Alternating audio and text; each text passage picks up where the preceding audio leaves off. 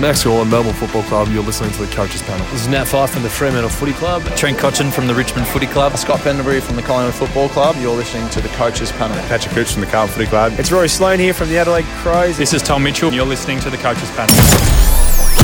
Hey friends, you got MJ from the Coaches Panel. I hope you're well, and welcome back to another episode of the 50 Most Relevant. Number 14 today Andrew Brayshaw is who is on the conversation piece.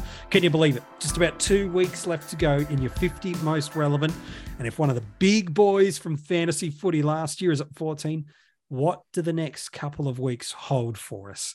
Well, throughout this episode, you've got to know and hopefully love the contribution of one of the newest members of the coaches panel. Mini Monk is his name.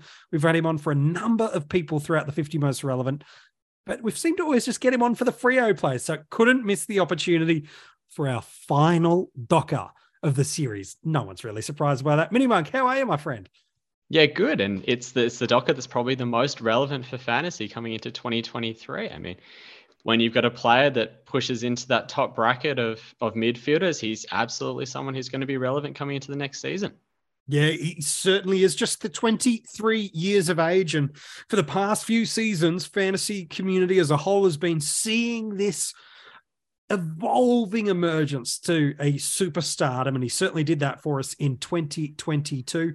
Uh, just the midfield eligible alone, it's a while since he was a mid forward now, but a 181 against the Saints was not just his seasonal high in AFL Fantasy and Dream Team, but a career high for him as well.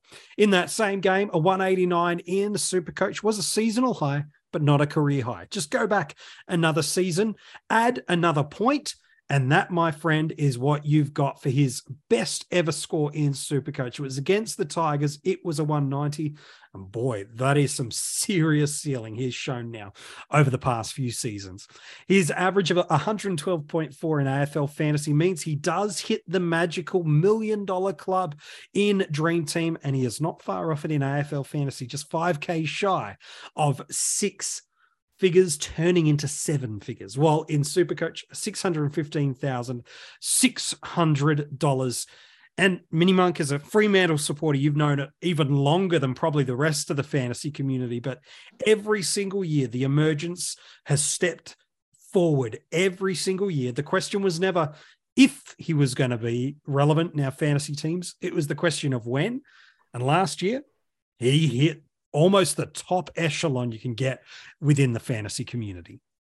Yeah, he comes in as you know the third highest averaging player in AFL fantasy and the tenth highest averaging midfielder in in Supercoach, and you're you're pretty happy with him if you picked him as your starting pick for last season. But he's just continues to get better year on year as his time on grounds increases. He's become a more prominent member of the midfield for Freo, and you know he's just going to be the staple inside of there for the next five, six, seven years to come alongside Serong and whoever else they decide to run through that area. And that's going to mean he's going to remain relevant for the next six or seven years as well, because I don't see many reasons why he can't keep producing at the level that he produced last season. I mean, he's got the time on ground, he's got the mm-hmm. combination of marks, tackles, goals that you need, a high possession count. He plays a high plays a really, really good brand of football to be a not only a great footballer, but a great fantasy scorer as well for us.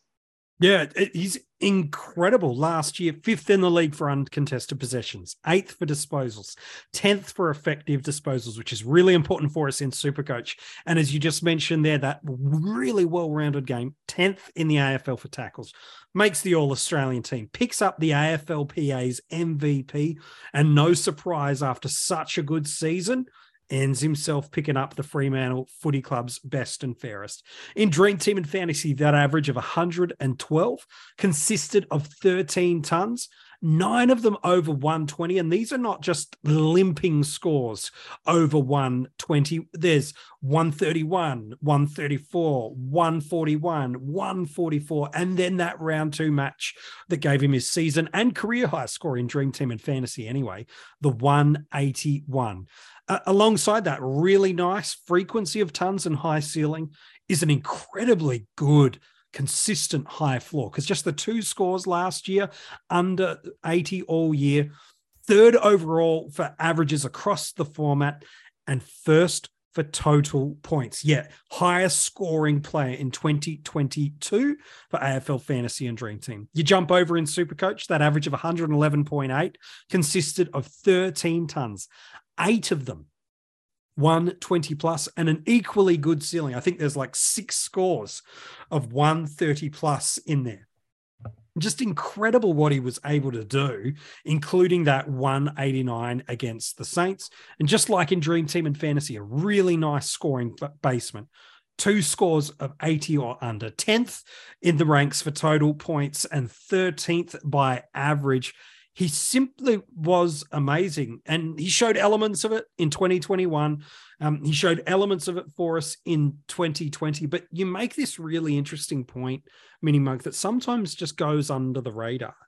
He scores in every possible column for us. Just eight times last year, he had 30 possessions. So he's not just getting this done by sheer volume of ball winning, he's able to score in every category, which as we no doubt we'll talk about tags as we get through this episode. His ability to be scoring in multiple columns is incredible for what he has done, but also if he can bump up that scoring just that little fraction more. Yeah, you talk about the ability for him to be able to score in all columns, and it means that those bad games are never really dreadful games. You say that there was those two games under 80 in both AF and SC what's missed in that is that they're just under 80. The two games yeah. in AF were both 78s, and the games in Supercoach, I think one was a 79 and one was a 77. I mean, they're not like they're bad scores. They're, they're not, not going to hurt you no. because you get premiums that drop 60 scores when they cop a bad tag. They they're the ones that are hurting you a lot. But if you can feel, you know, a couple of marks, a couple of tackles, maybe a goal every game, your, your basement's never going to really hurt you if you own him as a player. He's never going to drop a, a, massively poor score because he works so hard on the ground. He runs for days. He he clocks up 10Ks a game easily and he runs, you know, the person that's running with him or, or, or even the other players in the team off their feet because he just knows how to find the space. He gets into that those pockets of space, especially at the big Optus ground to find those mm. plus sixes. And yet he also has the inside mix as well, which is what you need from those really top end uber premiums the ability to find the ball on the outside and the ability to be able to win your ball on the inside as well. And then when you put that all together, you get that game like you did in round two, where everything clicks and he delivers you that big monster ceiling. And even if you look at the stat line in the game, yeah, 40 possessions, 10 marks, eight tackles, one goal, two. Uh, on the front of it, you're like, that doesn't feel insane, but that's the beauty of Brayshaw. Is if one week his possessions are down, he can bolster that up in the other categories. And really, he does have it when he can bring those elements together a few times a season. Not only are we talking that he's got the Mitchell Swan Rockliff areas of ceiling, but if he does that multiple times in his ceiling, doesn't matter if he hits two or three times under 80 all year. If you own him for the year, it more than balances it out. At, the price point we've got him, uh, you don't end up not only this point in the 50 most relevant without being relevant, but um, some are not considering Andrew Brayshaw. Now, you don't have to start him. That's not what I'm saying at all. But if he hasn't even been someone you've at least pondered, meditated on, or considered, I think you're missing a trick. Yeah, he's expensive, but that's because he's done it. Now, remember the first 13 games of last year, he went at 118 in fantasy and dream team and 114 in super coach. So there's even that little bit of room for more than half the season. There's three, five, six, seven points per game of upside. Um, and there's this interesting trend, Mini Monk. I, I'm keen on your perspective on this. Over his career in AFL fantasy and dream team, He's never scored more than three tons in a row. He's never done it. While in Supercoach, he hasn't done more than three consecutive tons in the past two years. Now, in 2020, there's a run of six consecutive hundreds. When you hear a data trend like that, what's your initial response? Is there excitement around that or some hesitation that that brings around how you view him in 2023? I think there's a little bit of both it makes it hard for him to be a player that you want to start because then you always have that nagging thought in your back of your head that, oh, he's going to drop a bad score. He might get cheaper for me. But then you look at what's around those really low games where he goes sub 100, and they're not low games. You're talking 90s and 80s in the scheme of things. But you look at what's around them and you go, right, let's have a look at the start of 2022. It's 120, 181, 95. Okay, it's a bit of a down game. Then 110, 123, 116, and then there's an 83. So look, if you've got that range in your scoring, it's not going to hurt your price that badly when you drop a bad score. So it's a bit of a mixed bag with him. You can yeah. start him and think, right, if he pops and wants to score, everyone else is going to be trying to get to him. And okay, if he pops a bad score, at least I've got the ceiling score out of the way already. Or you can be in the frame of mind that eventually his price might come down when he pops a bad score.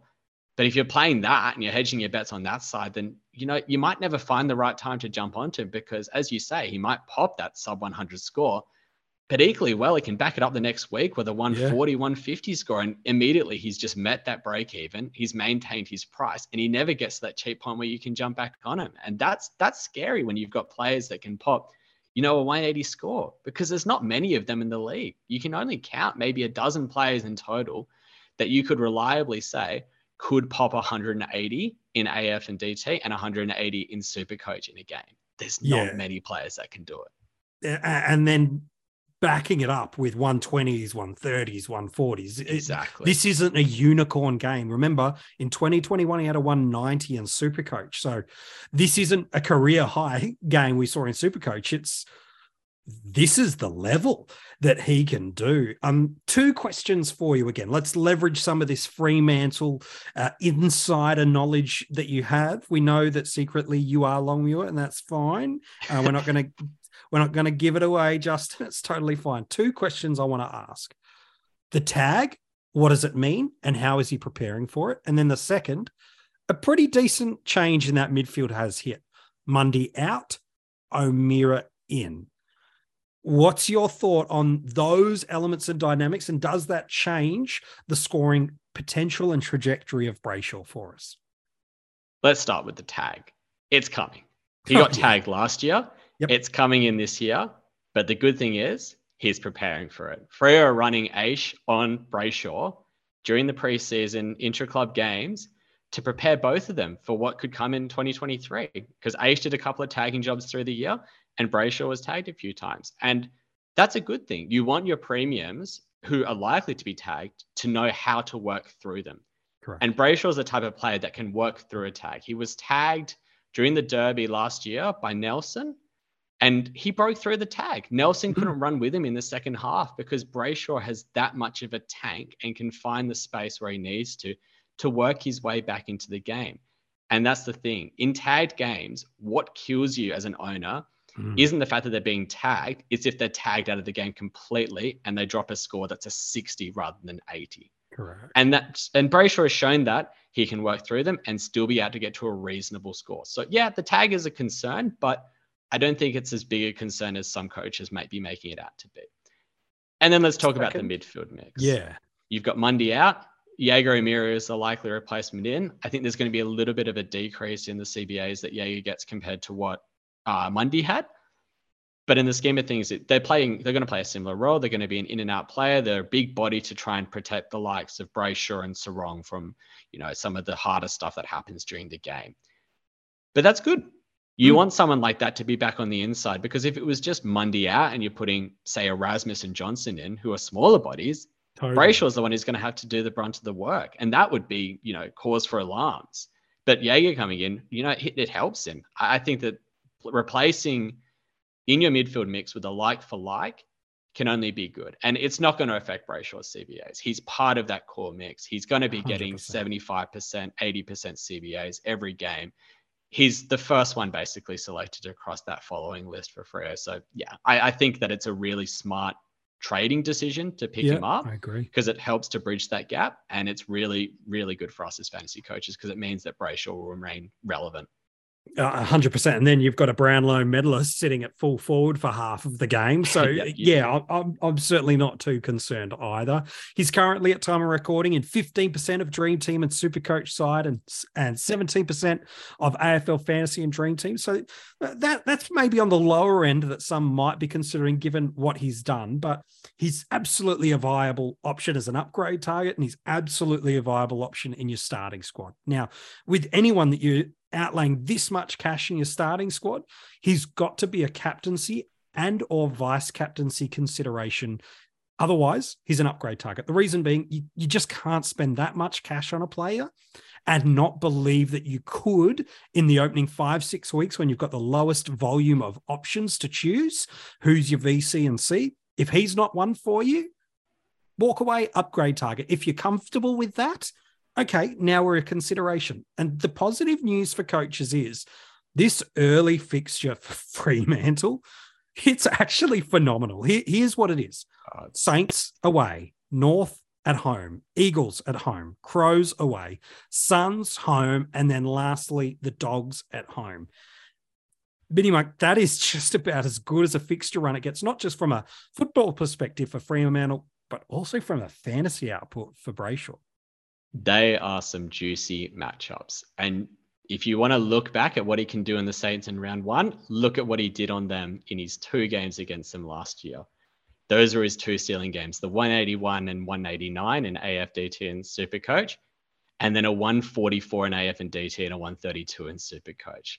Yeah. He gets let off the chain Ooh. in that game, and you have the captaincy on him you could be in for a monster start. But there does come a slight flag with that, which is, is, that Windhager might be doing a tagging job of him. So that might temper some expectations.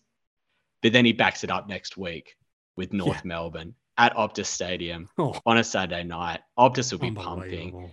He's going to find space. He's going to be having all he wants in that midfield. And then he's got the Eagles the week after, yep. again on an afternoon game. Plays the Adelaide Crows, they plays the tag. Suns yeah, I mean, there's no tags coming in any of those really. And then the dogs as well. I mean, he's the type of player that finds space. Dogs give up plenty of spaces for mm-hmm. people to be able to take marks. There is a world where he's averaging 125 in AF and, and Super Coach and Dream Team over those first five games. And he Without reaches doubt. that $1 million mark and he just becomes an absolute banging starting pick like he was last year.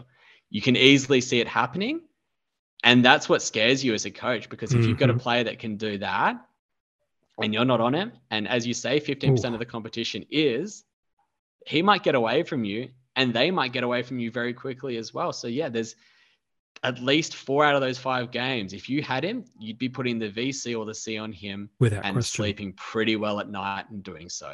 Yeah, it, that round one, like if you were to look at round one, that does seem a popular narrative that not just it's the first game, but the Carlton Richmond game does look like it's nice and juicy for us with options, whether that be Docherty or Taranto.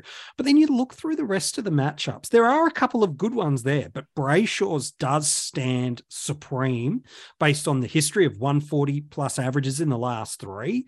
Um, the Windhager thing is a concern. You're right. Lyon has showed at both his clubs previously he's more than happy to run a tagger. That's a that's a very interesting proposition, and we've talked about it you and I and and Rids on the last couple of podcasts. These guys that can take seasons away from you, even expensive ones.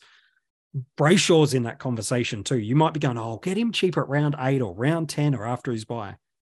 There's actually no certainty that you're paying less for him. In fact, you might be paying more for him as you're heading into that. Um, even if you're not starting with Brayshaw, you've got to be keeping a close eye on him. And not just because of proven capacity, but here's the thing he's got the round 12 bye. So if even if you don't start him, he's the perfect player to run you through those three weeks of multi byes. Which, by the way, in Dream Team and Supercoach, that round thirteen that is confirmed best eighteen on the field for us. Not so much in AFL fantasy, but it is in those two formats. So as a reference point, by the way, Richmond GWS Essendon. So if you're not planning on starting him, he might be perfect for you coming out of the buyers mini monk. Oh, he is. And the other thing that he has is that very, very nice round 24 matchup against Hawthorn. if you're oh, looking at that final round and wanting to win a grand final, oh, oh, Brayshaw could be popping a massive score in that game. He would be a lovely person to have a VC and a C on. So if you don't own him to start the season, then that's fair enough. If you don't upgrade him into the during the byes, then that's fair enough. But I can tell you what, you're going to be wanting to own him for those last few weeks because if you miss that game, that could hurt. Oh, absolutely, my friend. All right, let's let's talk about drafts and what we're going to do with Brayshaw. Where he goes on draft boards, like a lot of these now big end forward um, midfield premiums do suggest on two things: format you play and how desperate the community react to this need to secure an F1. In some places, Rids made the comment that there could be a world where Taranto, Cogs, and Dunkley are the first three off the board on draft day. Um, so let's talk about it. AFL Fantasy and Dream Team and Super Coach Mini Monk. Where are you seeing and happy to take Andrew Brayshaw for draft? Well, pure and simple. He's a top 10 midfielder. He's a, probably a top five midfielder. And so he needs to be taken as someone's M1. And it's about where you're comfortable taking him. Yeah. I think a really nice spot for him, as you've talked about with the forwards coming off the board, maybe a Docherty goes off the board, maybe one of the Ruckman goes off the board. Sure. You could pair him up nicely on the turn with a couple of good midfielders or picking him up plus another forward. And you'd be very, very happy with that because you've got someone who can pop 180s and then you field another top end line. I think he slips a little bit further down the board in Super Coach. He's probably teetering on that M1, M2 range. Yeah. Depending on how some people will rank. But you're probably looking at a mid second round to late second round pick for a guy like Brayshaw because he's just got the ability to be able to pump out a 110 season. And with the consistency that he has, and if you've got captains on, it's still a great pick to have at that point of a draft. I think so. Look, you look at Super Coach ahead of him by seasonal average, just in the midfield. Laird, Oliver, Neale, Miller, Mills, Bontempelli, McRae, and Merrett. Throw Petrarca in there as well. Chances are mm, eight of those nine he's are probably going to get selected ahead of him. And then just beneath him by average, you've got the likes of a Jack Steele. So I think you're right we might not have to use an M1 spot in Super Coach. Uh, you might get him there if you've secured another line uh, early in the first round, and that's totally fine. But uh, I think you bang on your analysis with both of those calls in drafts. Hey, Mini Monk, as always, mate, you're an absolute superstar. Thank you for your work on this episode today. And I thank you for having me, MJ. It's been a pleasure. If- if you want to go and read the article on him, it is online for you now at coachespanel.tv, as well as all the other players we have revealed so far in the 50 most relevant. If you're loving the podcast, do make sure you followed and got the notifications on so that as soon as we do drop these podcasts of the 50, and the other strategic stuff we're planning on landing throughout the preseason, you'll get notified on your device as soon as it goes live. In 30 seconds, I'll give you a little bit of a clue about who we've got lined up for you at number 13 of the 50 most relevant.